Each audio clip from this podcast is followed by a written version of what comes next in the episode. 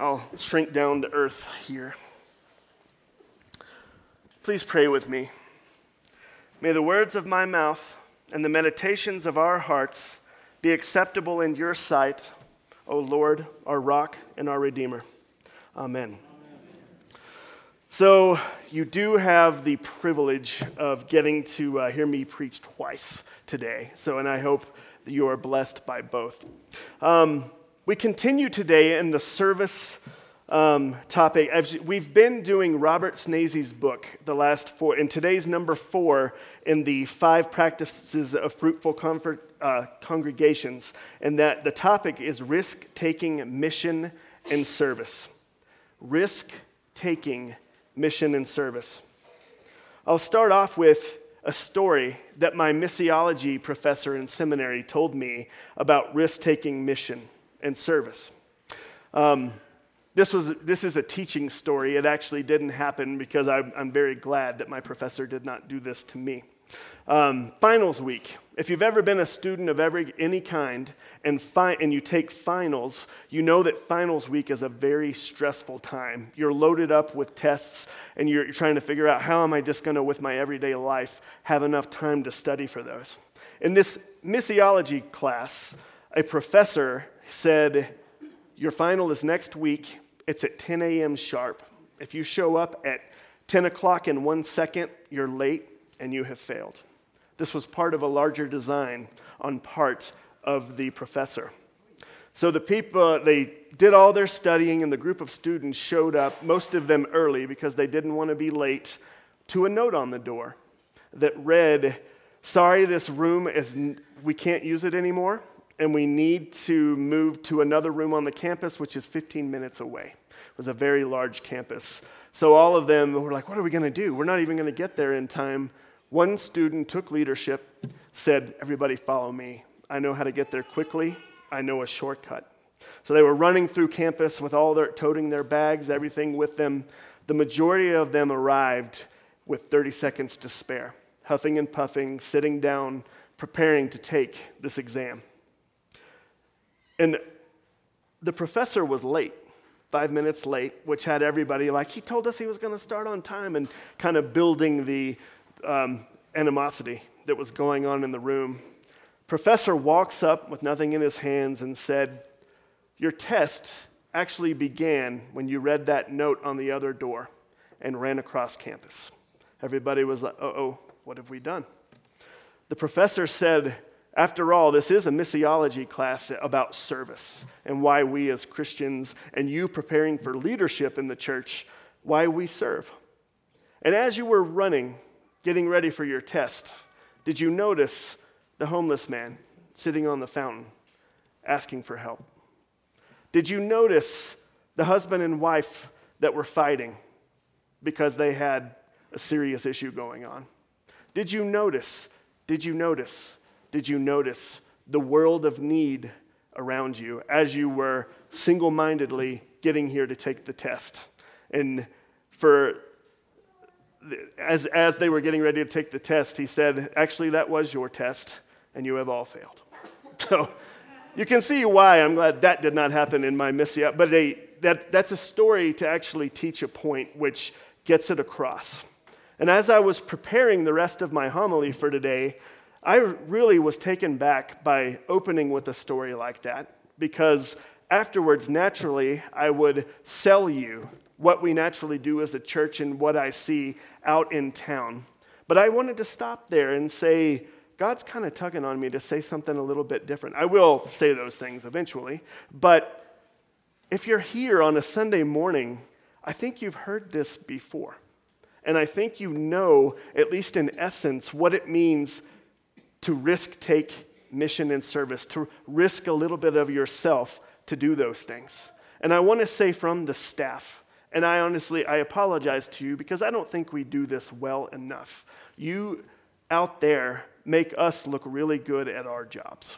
You really do. When I look around, it, just at everybody that's in this room, I don't know all of you as personally as I would like to. We do have a large church with 1,050 members, but just thinking back, just last week, I saw um, an, or heard, we all heard, if you were here, an amazing story of one of the Cuba participants that went and just furthered the, uh, the attitude. This is something we talk about in Stephen ministry. There's the attitudes of servitude and the attitudes of servanthood. And so, servitude is something we do selfishly. It still has a positive goal at the end, but we do it because it benefits us. Servant, servanthood. Servanthood is doing something not to benefit yourself and not just with the benefit of making the lives uh, joyful of others around you. And I see that exemplified. This story last week that we heard for the sermon um, started with I was going to Cuba because I wanted to go see a country, I wanted to travel.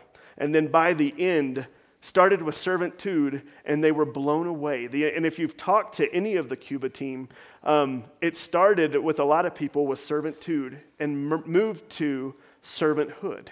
And by the end, they, were, they left by saying, I hope I blessed them as much as they blessed me. It's a common lesson we learn with risk taking mission and service.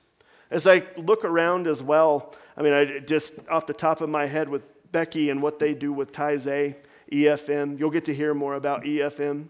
Suzanne Harris is back with us. She'll be ta- leading our um, Youth Sunday next week. All the youth next week serving, giving their time and talent. Um, you know, thinking he, what the suicide prevention video, amazing what we did here. Uh, just, I can list thousands and thousands of things about what we do in this church. But today, um, we will commission our search team, the search committee for the next rector. And I, wh- whether you were selected to be a part of that or not, I would like to thank you as well for stepping forward because it's going to be a lot of work and a lot of responsibility.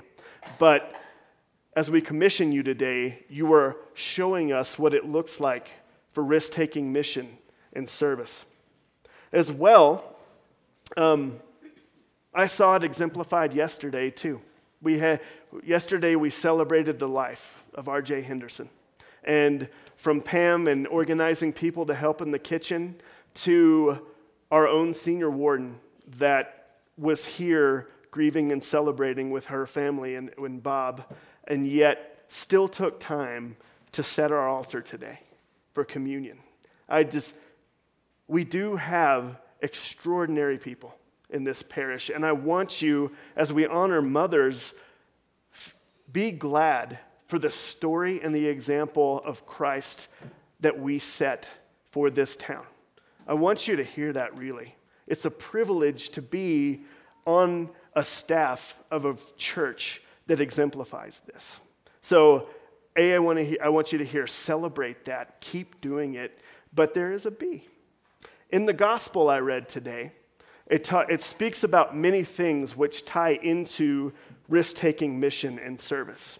And I wanted to give you a definition. Robert Schnase says this about risk taking mission and service Mission and service refer to the projects, efforts, and work people do to make a positive difference in the lives of others for the purpose of Christ, whether or not they will ever become part of our community of faith or not. Risk taking pushes us out of our comfort zone, stretching us beyond service to people we already know, exposing us to people, situations, and needs that we would never ordinarily encounter apart from our deliberate intention to serve Christ. Congregations who practice risk taking mission and service offer endless opportunities for people to make a difference in our lives of others through service projects, involvement, opportunities, and mission initiatives. And that's as I mentioned, we're in, still in the search process. You might get a little excited as we commission our next search team. But it also offers the temptation to sit back and twiddle our thumbs a little bit and say, well, the next rector is not going to be here for over a year, most likely. So maybe I'll just sit back and rest for a little while. But it's, if you've noticed out there, just this morning I saw it modeled to me that uh, as I, I, showed up at 7 a.m. to unlock this morning, and as I was downstairs at this far door on this side, at the exit down there, there, there was a man sleeping. Um, and it was cold last night. And I, part of me, I was, that missiology story I told, I went back to that as I was, my mind first kicked in. You got to get the rest of the church open, because people are going to show up at 7:30. And all of a sudden, out of nowhere, something was like, "No, slow down. See how you can be there for this man." And he was embarrassed that I woke him up and he, I was like, hey, we're going to have a brunch later at nine o'clock. Um, you can come to church with us. We're going to have a meal. Just, would you like to come and be a part of what we're doing? It, it's fine that you're here. Um, and he was so embarrassed that he wanted to run off. Um, and, and I said, but if you ever want to come and be back, you're invited. So, and I hope that planted a seed that he would be welcome here. But um, that was just an example of as I'm preparing to preach this, it hit me right in the face. Um, and that's one of the biggest risk taking mission and service things I, I can think of out of a couple. One being sometimes it's really hard for us to ask for help. It's easy to serve others most of the time, but when it comes to us and whatever we might need, um, it's really hard sometimes. And to put ourselves out there. And then another one, just in serving other people. Um, in the gospel I read today, it said, the honor of laying down our life for our friends. And I can't think of a greater uh, sacrifice or risk in mission and service, but the majority of us won't get that opportunity. I mean, we have, I had a great talk with the, the Cummings yesterday about the military. Um, and then, as well, search and rescue. There are those opportunities that members of our church put their lives on the line for risk taking mission and service. But for most of us that won't, probably won't ever find ourselves, what does that look like? In the 21st century, risk taking might look like making ourselves available and juggling our busyness so that Christ is represented in this busy, busy culture that we live in. And that, that might sound like a simple concept, but risk taking, you know, and, and, and thinking introspectively as well on you, you may be doing, like I mentioned, hearing the thank you as much as you can. And it, it's good to have your boundaries and take care of yourself. And after all, what does the golden rule say? Love others as you love yourself. That's a such it, that stretches across many faiths and even comes out of our own Bible. Love yourself first so that you have the power and the charge to go out there and love the rest of the world.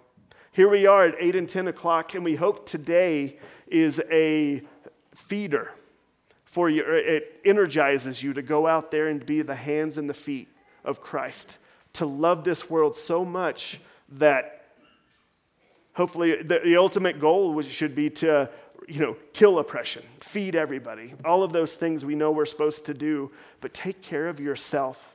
And that's, that's an honor. Like I said, it's in a large parish like this, I don't know all of you as well as I would like to, and may not ever have the opportunity with that busyness of life.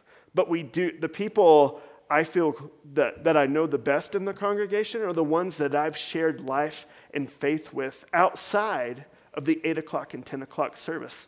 This is our corporate gathering, but, you know, we've got the, the youth group things we do, the young adult things, the Cuba team, the people that I had the honor of leading a couple trips with.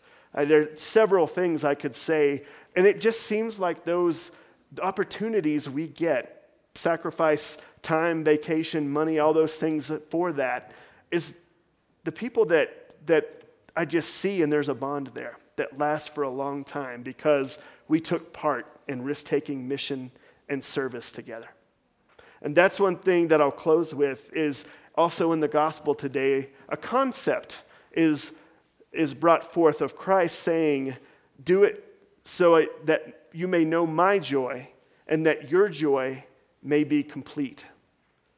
And that makes me think that our culture, you know, is, I, don't, I think we misunderstand what the word joy means today. Our busyness keeps us at bay sometimes, and I believe we were created for so much more to be representatives of the love of Christ and to be world changers, being the kingdom of Christ. And that includes our brothers and sisters in you know, the other denominations here in town, across the world, as well as other faiths. And I just thinking of that concept of joy, what does that look like? And I believe risk taking mission and service, it's hard. It is not easy, but I believe the true concept of what joy means you find in whatever that looks like for you. Risk taking mission and service. So as we enter looking for the next, you know, the, the search committee will have their job and one of many. I know many of them also have other jobs, but it's time, if we're not doing it already, what are we doing well? Is there anything that needs to be pruned in order to make room for what we could be doing better? And then what is what God might be laying on your heart that could add to your own ministry as well the overall profile of what St. John's Episcopal Church in this community of faith is. And I ask you to pray about that. If you're doing what you're already doing and can't take on any more, thank you. If you're at that place where you're like, I can take on more, I can do more, um, it would be awesome. I mean, we already are, but if we became a mission incubator, if you don't know what that means, um, that if you come to us with an idea that is especially in this idea of risk taking mission and service, maybe we can equip you and make it happen, whether it be individually or a group. I'm uh, privileged to sit at the table um, representing our outreach and mission uh, committee, outreach and service committee, and they actually have this a program, if you didn't know about it, called Small Miracle Grants, and they actually will give money to a worthwhile, um, if there's someone that comes and says, I need some resources to do this in town, to do A or B. And it, that's just one of many ways the church can be a resource to you to go make disciples of all nations. Are you ready? Amen.